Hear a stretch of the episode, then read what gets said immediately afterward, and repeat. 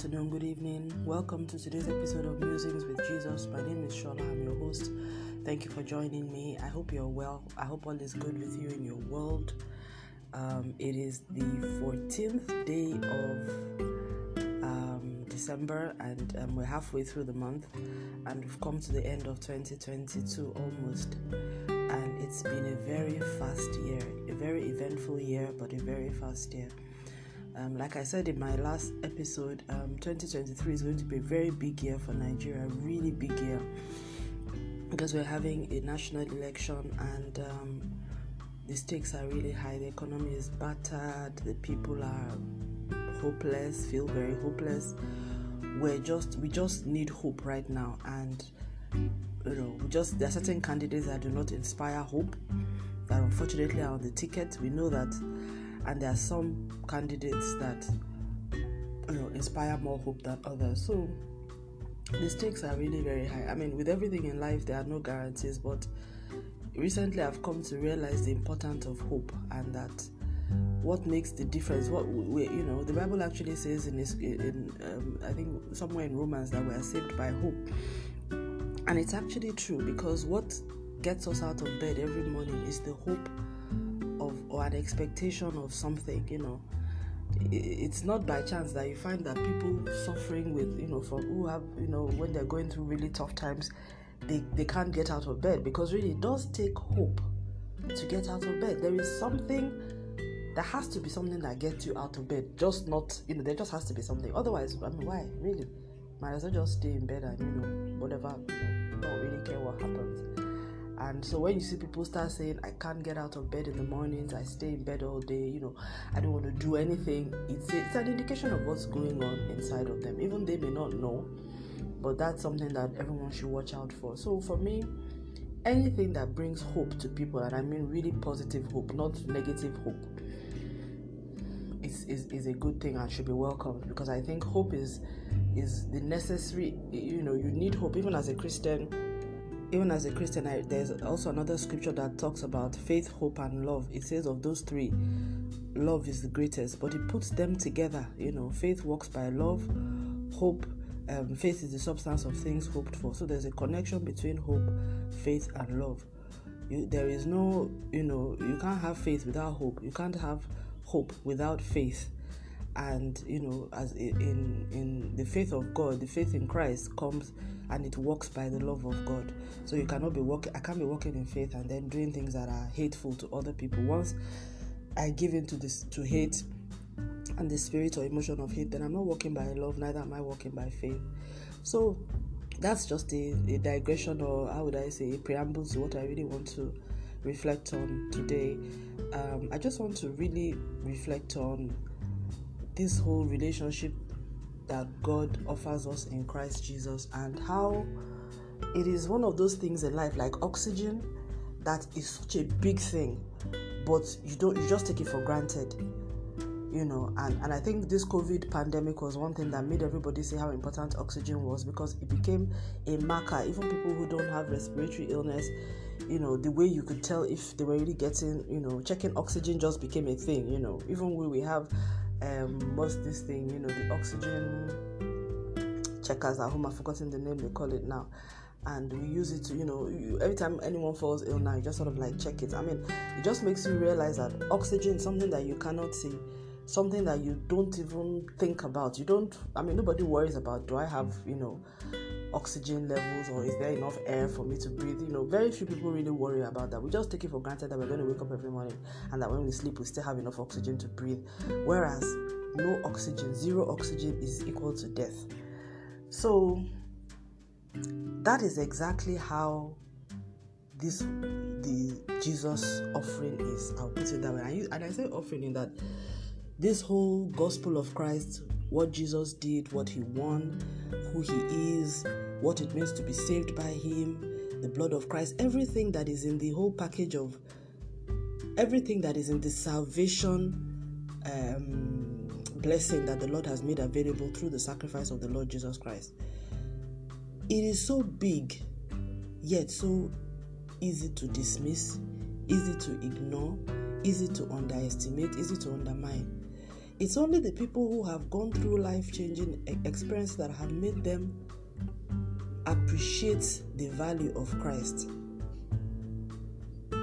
or come to realize what their life is like without Him that can fully really appreciate the difference that He makes to our life. And I, I compare it to oxygen because oxygen is freely given and we do not know the value of it. We don't even recognize it's not even if we are thanking God for things or we're being grateful for things in life. Nobody will say, I thank you for oxygen. But the person who has struggled to breathe and has had breathing problems and oxygen level issues will be thankful for that oxygen. But those people are very few compared to many of us on earth. Most of us on earth will never even think that oxygen is something that we need to thank God for. We don't even acknowledge its existence. We don't, uh, even if we acknowledge its existence, we, we do not, we, we, we often will not recognize how important it is. We will not even ascribe, if we're doing, I mean, I, I will not say, oh, I passed my exams because oxygen was available for me to breathe. I would, who will say that? I would never say that. But the truth is that yes, the reason why I'm able to do everything that I'm doing on earth is because I have had oxygen to do it, both physically and spiritually. So Jesus is like that, it's spiritual oxygen. Thank you, Holy Spirit. I never really thought about it that way. That's actually a very, very good analogy.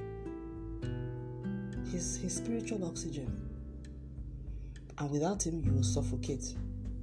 You may not know that that's what you are missing. You know, we I, I may not know. And spiritual suffocation, that's because it's the spirit that is being suffocated, it's not obvious on the outside.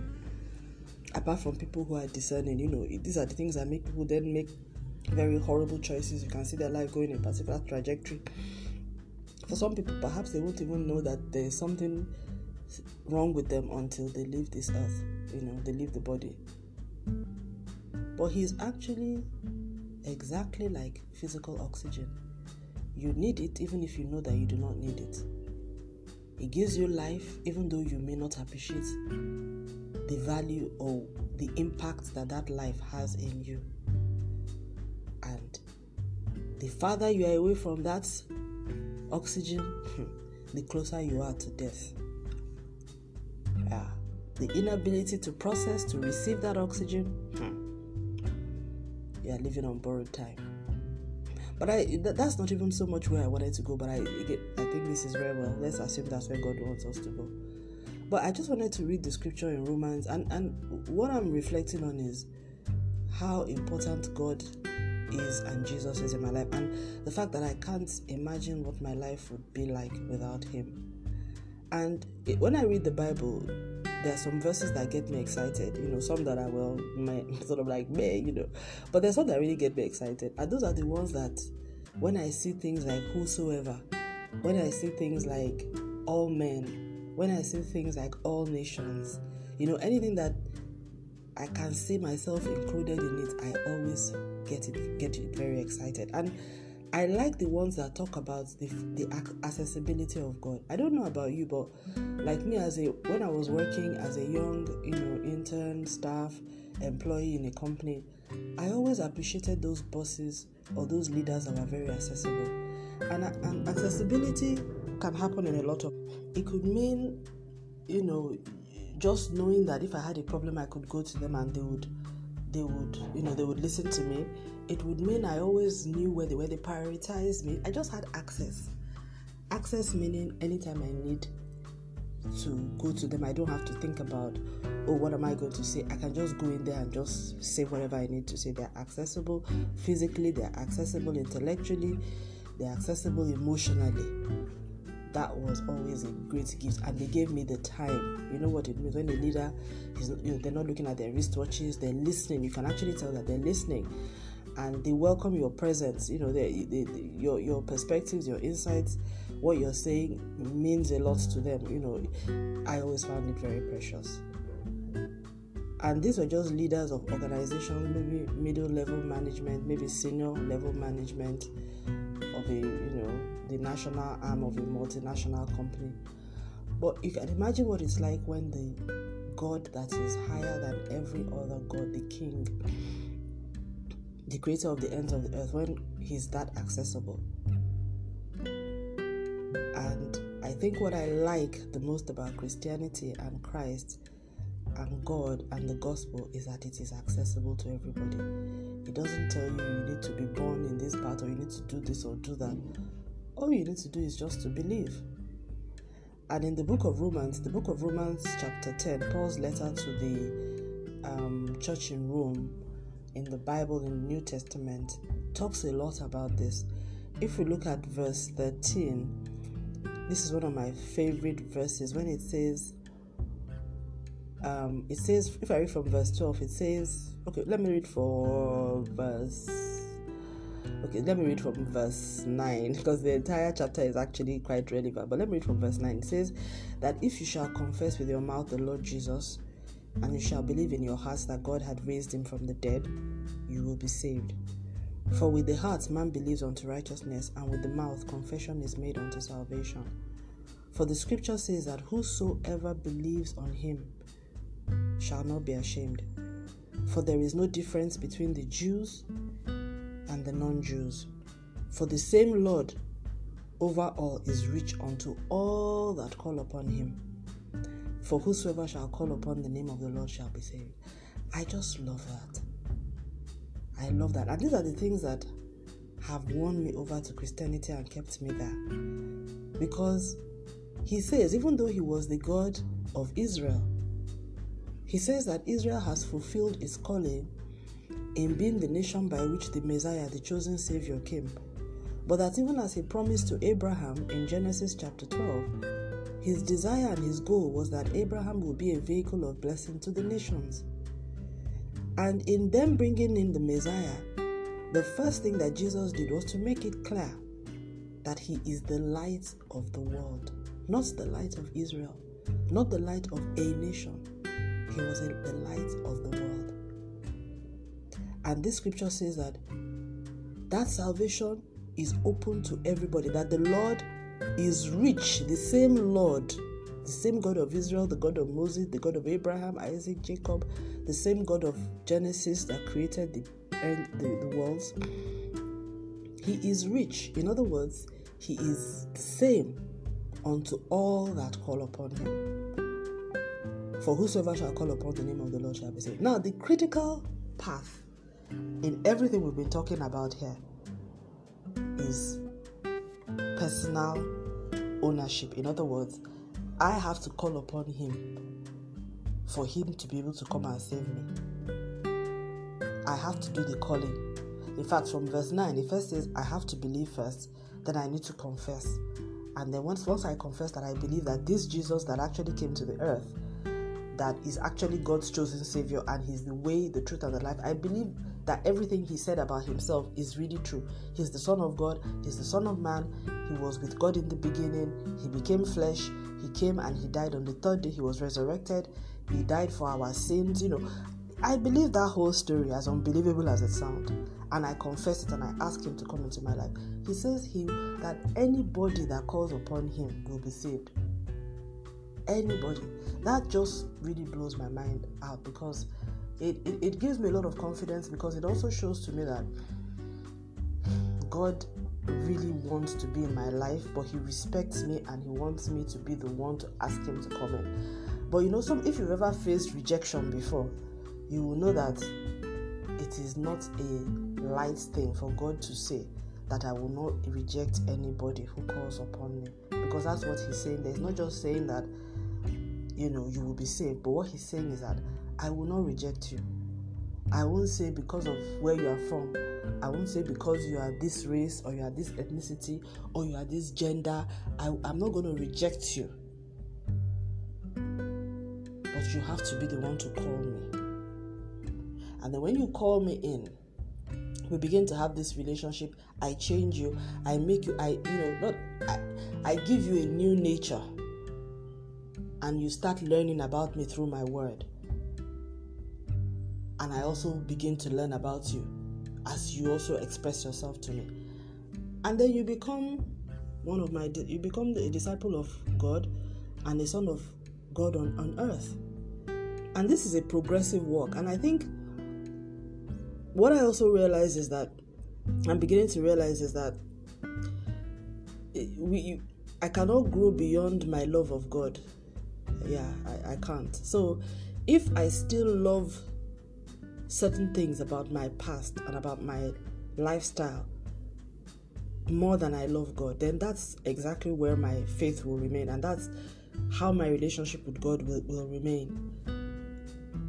And um, recently I learned through Bible school and through the study of the book of John that belief is not something that is static, it actually progresses to a stage of consummation.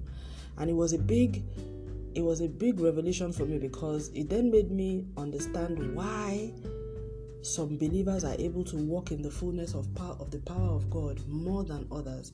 I used to think it was maybe maybe I don't know, maybe gifts, maybe consecration.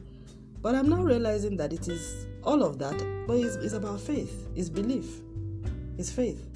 Some people have, and and it also made me uh, realize that it's not that they nobody gets to that level of faith instantaneously. There is nobody. when when we studied that, we went through the Gospel of John. We realized that even the disciples went through periods of belief, unbelief, before they actually got to full belief after the resurrection of Christ.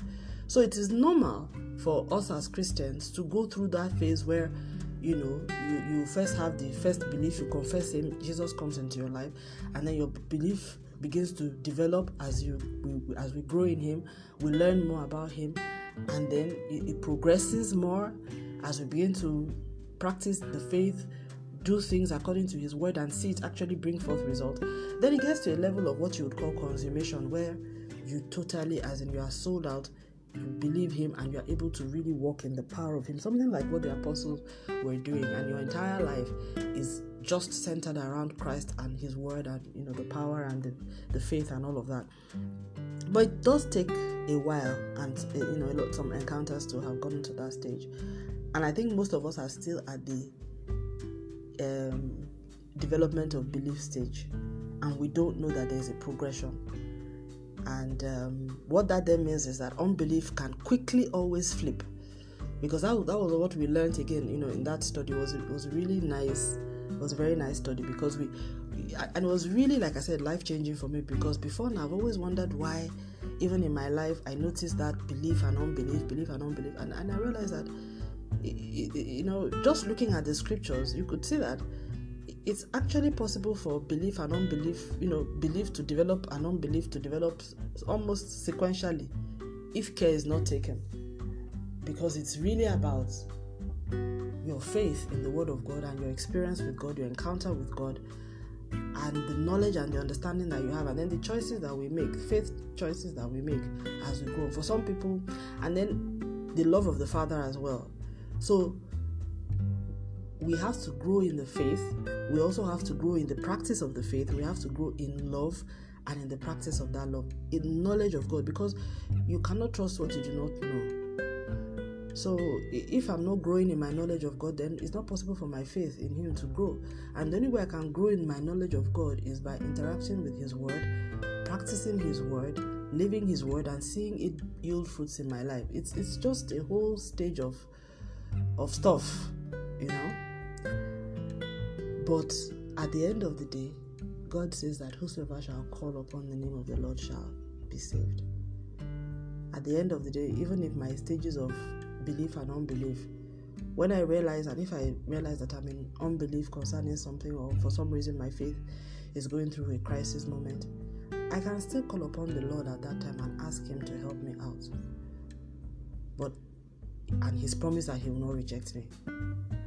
So I think for me, that's a very strong sense of confidence that I have to keep going and He's, he has saved me so many times from myself, from mistakes that I have made. I think for me, and I'm just going to be very personal right now, this is just really me speaking. And for me, what I think, what I feel, and I sense that I will be doing going forward is to spend a lot of time just letting him know that I value his intervention and his presence in my life and in everything that I'm doing at every stage in time, I continue to ask Him to take the reins, to guide me, to show me, to lead me, and correct me where I'm wrong, knowing that I will definitely be wrong. you know, um, when God met, I think it was um, Abraham, he said, Walk with me and be thou perfect, be perfect. I'm really getting that sense of there is a real need to walk with God, not in that superficial, oh, I'm a Christian thing, but almost really like, almost like even deeper than husband and wife, because husband and wife, I mean, you can have secrets between one another, but I mean, in the most intimate sense, where you have no secrets and you rely on Him 100%, 101% for everything. And you know, you believe him be, before before anyone else. And he's he's the first and the last in your life. And everything in between is just full of him. And learning not to rely on oneself and to call upon him more. Not because you cannot do things by yourself but because you realize that in him you are the best version of yourself.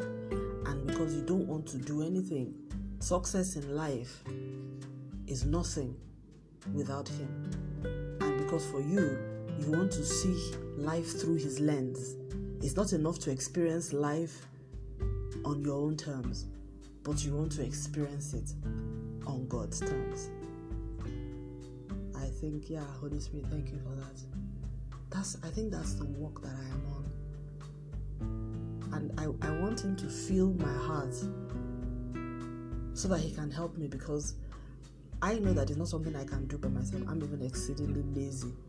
So I need him to do some rewiring inside of me to make it more possible. But I think if we start started off with the desire, because even in this Romans 10, coming to faith in Christ and walking with God has to start with a desire. The Bible says, Blessed are they that see hunger and thirst after righteousness, for they shall be filled. So it all starts with that hunger for righteousness. If we, if that hunger, I think God reacts to that hunger. And we ourselves, I mean, just like how when you're hungry for food, that hunger motivates you to go to the fridge or to go and buy something to eat, you know. In the same way, you cannot walk in righteousness without a hunger. The hunger has to come first. So that hunger then makes you reach out for God. It makes you call upon Him and He will save you. Whatever it is. And when He says, Whosoever shall call upon the name of the Lord shall be saved. In this scripture, it's talking about spiritual salvation, which is, you know, securing your, securing your place in eternal life. But it also it can it can apply to any kind of save, um, salvation, healing, anything that you know, deliverance from a toxic situation, you know, from an abusive situation and whatever. Whosoever shall call upon the, name, the name of the Lord shall be saved. He didn't tell you, he didn't he said it, you'll be saved. So I'll just leave it at that, leave it at that um, because I think um, the Lord has spoken and I'm grateful for that which He has said. And pro- probably at a second, a different musing, we'll, we'll reflect on this hunger for righteousness because I, I, I think that was something that the Holy Spirit just dropped, and I realized that that's that is really the, the key because I think once you have that hunger, the hunger will bring everything else. The hunger will move you. It will also bring God. Because he said it's whoever hungers and thirsts after righteousness shall be filled. You will be filled. He didn't say maybe, he said you shall. But the hunger has to come first. The thirst has to come first. Thank you very much for listening. God bless you. Stay lifted and have a wonderful day in the name of our Lord and Savior Jesus Christ. I wish you a Merry Christmas in case I don't get to speak with you again, at least you, or you don't listen to this any of my episodes before the end of the year, but I hope you will. I will be saying Merry Christmas every day until Christmas. I wish you a wonderful 2023. May all your dreams come true. May your relationship with God grow beyond your expectation. May His purpose be fulfilled in your life. May you see Him and know Him in a new way in the new year. And may His presence and His praise never depart from you, from your household, and from all that you hold dear. In Jesus' name, amen.